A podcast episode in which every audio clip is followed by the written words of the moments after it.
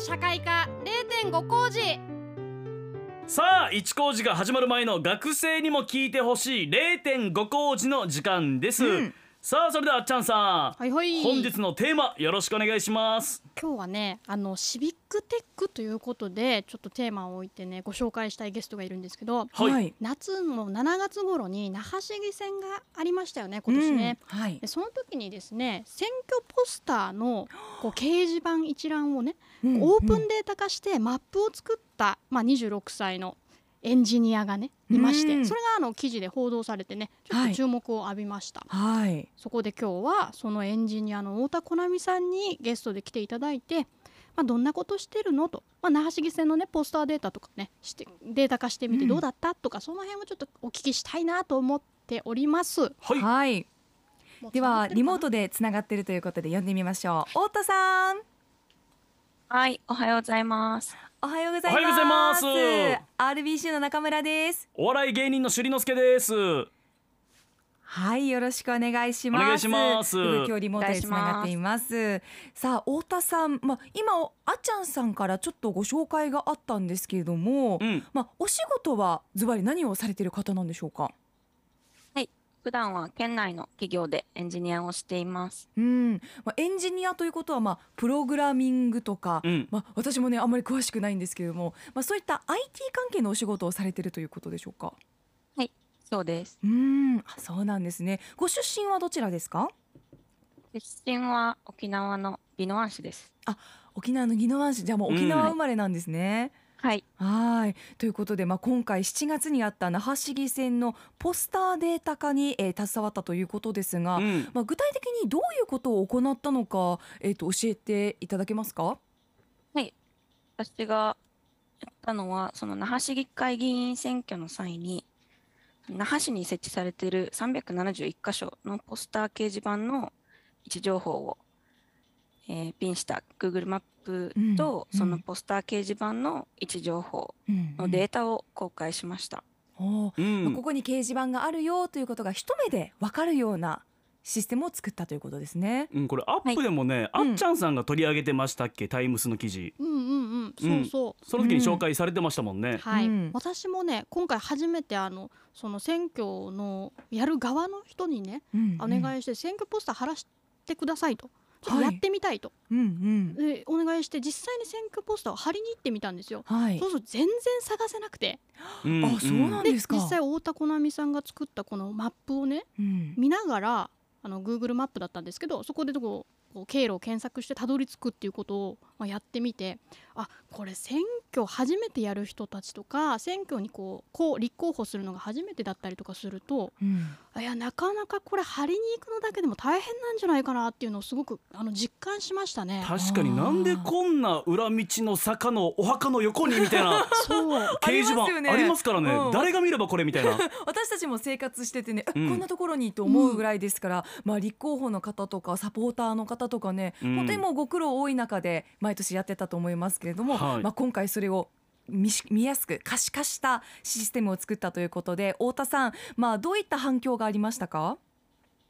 そうですね、市議会議員選挙のその候補者の方だったり、サポーターの方々からたくさん反応いただいて、今まであ新人の方だけではなくて、うん。今まで選挙をされてきた方も、なんかすごい今まで苦労した話をお聞きしたり、そのすごく助かったっていう声を多くいただいて、ん。多くの方の助けになるものになってよかったと思ってます。ああ私たちもこのあっちゃんさんの大変だったって話を聞くまでは、うん想像したことない世界だったんですよそのポスターを貼ってる景色ってね。はいはいなのでまあそういった技術が開発されてそれがこうみんなにこう好評があるうん反響があるっていうことも素晴らしいなと思いました。うんまたどこののどの政党にとってもいいんですよねこれ。うんうんそうですね。うんうんはい、そしてまあ今回開発した技術がまた新たな形でまあ使われるようなこともあるんでしょうか？太田さん。はい。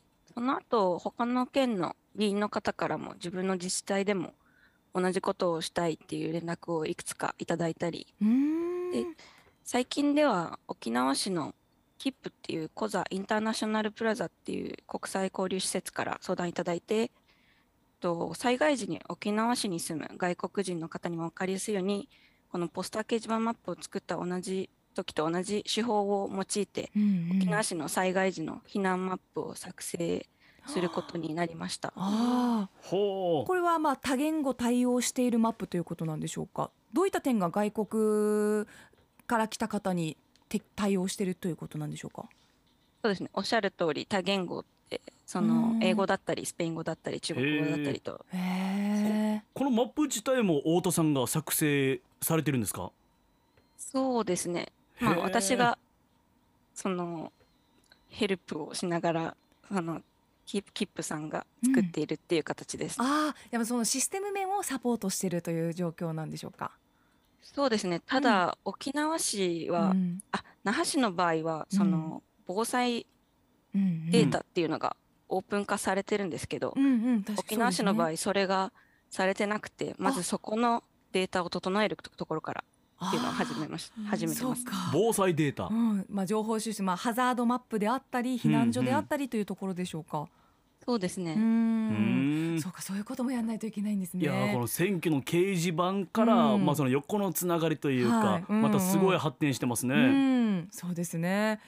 さあそして先ほどねあっちゃんさんから登場したシビックテックという言葉、まうん。あ、コロナ禍のにおいて聞く機会が増えたかなという気もするんですけれども太田さんしズバリシビックテックとは何か教えていただけますか、ビッグテックは、その、ううんうん。そうですね、テクノ、テクノロジーありきで解決、うん。うんうん。すいません、シビックテックとは、うん。その市民のシビックと技術のテクノロジーから生まれた造語で、はい。シビックテクノロジーとも呼ばれてるんですけど、うんうん。明確な定義がなくて結構曖昧なんですけど、そうなんですね。はい、うんううんーん一般的に言われてるのは市民がテクノロジーを活用して地域が抱える課題を解決しようっていう取り組みのことを指してます。うんいやーでもうん曖昧かもしれないですけど今回の太田さんの取り組みはザ・シビックテックだっていうのは直感的にわかりますね。わかりますね うん本当。このテクノロジーで市民の課題を解決してるわけですからね。うんうんうん。まだ太田さんは26歳という若さでこの技術26を歳でねえすごいですね生み出してるということですから、うんもともとそういうお勉強をされてたんですか？ですね、えっと、幼稚園ぐらいの時からえ？家にパソコンがあって、はいなんかはいずっと遊びながら使っていたって感じです。天才少女エピソードだ。遊びながらやってたらできるようになっちゃったっていうデジタルネイチャーってこういうこと言うんですね。そうですね。確かに、まあこの太田さんの世代ってまさにこうネイティブの世代って言われますけれども、うん。まさか幼稚園の頃から触っていらっしゃったとはねいやすごい驚ねきでした。うん。はい。まあ、この行政と連携することで市民が感じている課題とか、まあ、うん。地域に期待することがテクノロジーで叶えられるということが、ね、これが期待されていくわけなんですけれども、はい。まあ、私たちは全然その技術ないわけじゃないですか、うん。太田さんのような技術がないわけですけれども太田さん何か私たちにもできることってあるんですかね？はい、全然あります。あ、うんシビックテックっていうとテクノロジーが重視だされてると思われるんですけど、あくまで手段だと思っていて、うん。うん。うんうんで大事なのはどこにそのどうテクノロジーを使うのかっていうことだと思ってます。うんうん。なので、その地域の特徴を考えて今どんな課題かをがあるかをはっきりさせてそこから解決していくので、うんうん。うんうん。うんそうですね。まずは自分の地域の課題だったり今自分が生きてる中で不便だと思うことだったり問題だと思うことを考えてみて、それを情報にまとめたりうんうん。でそれを周りに共有するだけで OK だと思ってて、うんうん。でうん。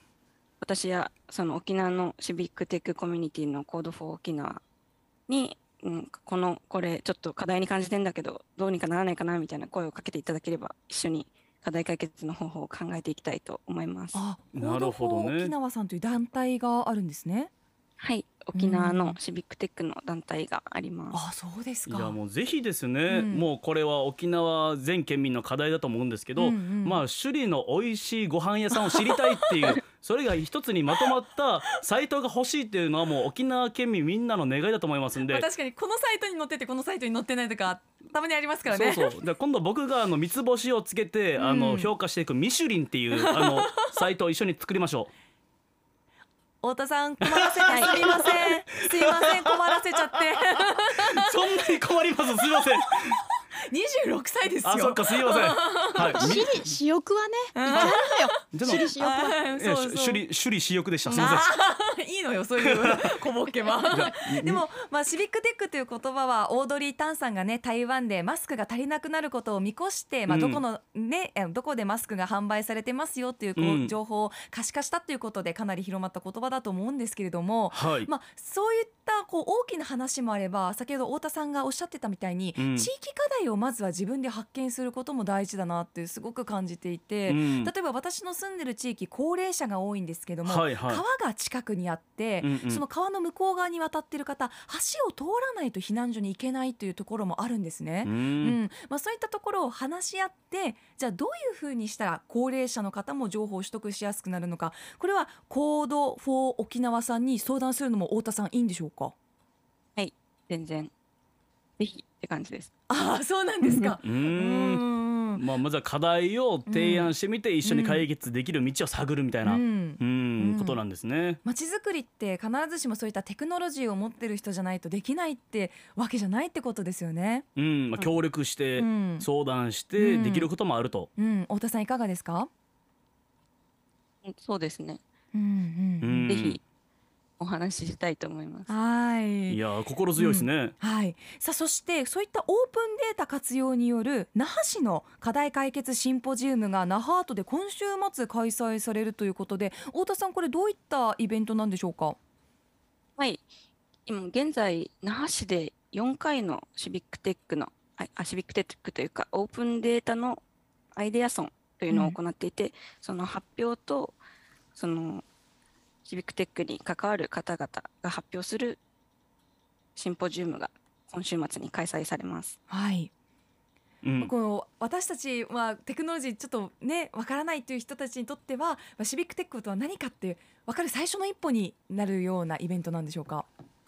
はい。ぜひシビックテックに興味を持ってくれた方は、ぜひご参加ください。はい、うん。ありがとうございます。那覇アートで今週末開催されるシンポジウムということです。まあ、絶対ね、まあ、うん。これからもあらゆる課題解決にうん。AI とかテクノロジーっていうのは必要になってくると思うんで、まあそれのね入り口でしかも若い太田さんみたいなね。方がいるととっつきやすいですよね。そうですね、うん。あっちゃんさんこうした太田さんなどをはじめとするシビックテックの取り組みいかがご覧になってますか、市民の力がこう醸成されていくのはいいことですよね。うん、そうですね、またこういったのが必要だってなって行政にちゃんとつながっていくっていうことを可視化する、まあ、重要なことだなと思います。そうですね。やっぱりこうあっちゃんさんのコーナーでも何度もね伝えられていると思いますが民間だけでなく行政とどう連携していくかってうん。本当に重要な視点ですよね。う。ん。うん、でうん。地域ではこういうことがあるっていうことをみんなが理解してじゃあ解決するためにはどうするべきかっていう話し合う最初のねなんか情報になると思うんですよ。うんうんこうした可視化されていくと、は、はいい、本当ね今後シビックテックがどう沖縄で広がっていくのか本当に期待したいです。注目ですね。はい、ということで今日はエンジニアの